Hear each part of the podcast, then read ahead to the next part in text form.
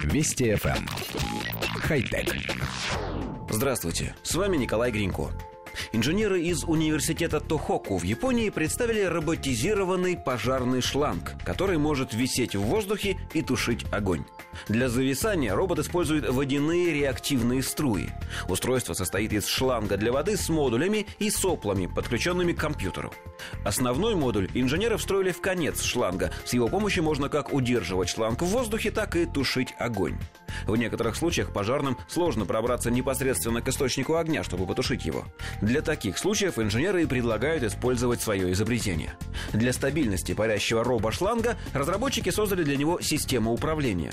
Вместо того, чтобы менять интенсивность потока жидкости, они выбрали конструктивно более простую схему и решили менять направление потока. Для этого они закрепили сопла на электромоторах.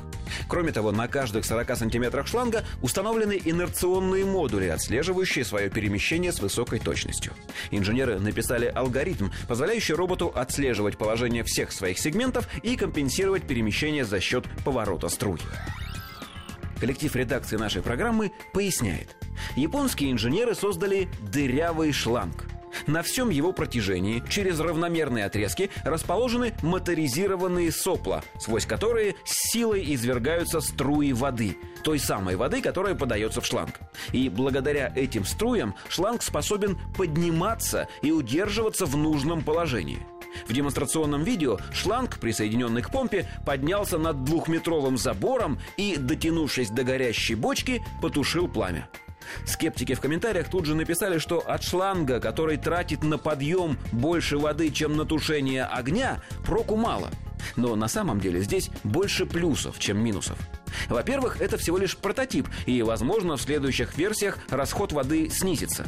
Во-вторых, такое устройство на самом деле может проникнуть туда, куда пожарному, даже в спецкостюме, не подобраться.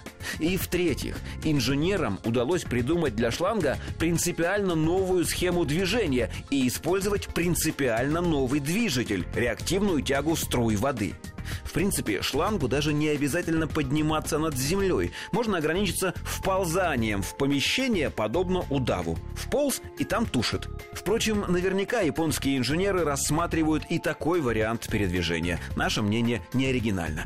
Хотя... Вести FM. Эм. Хай-тек.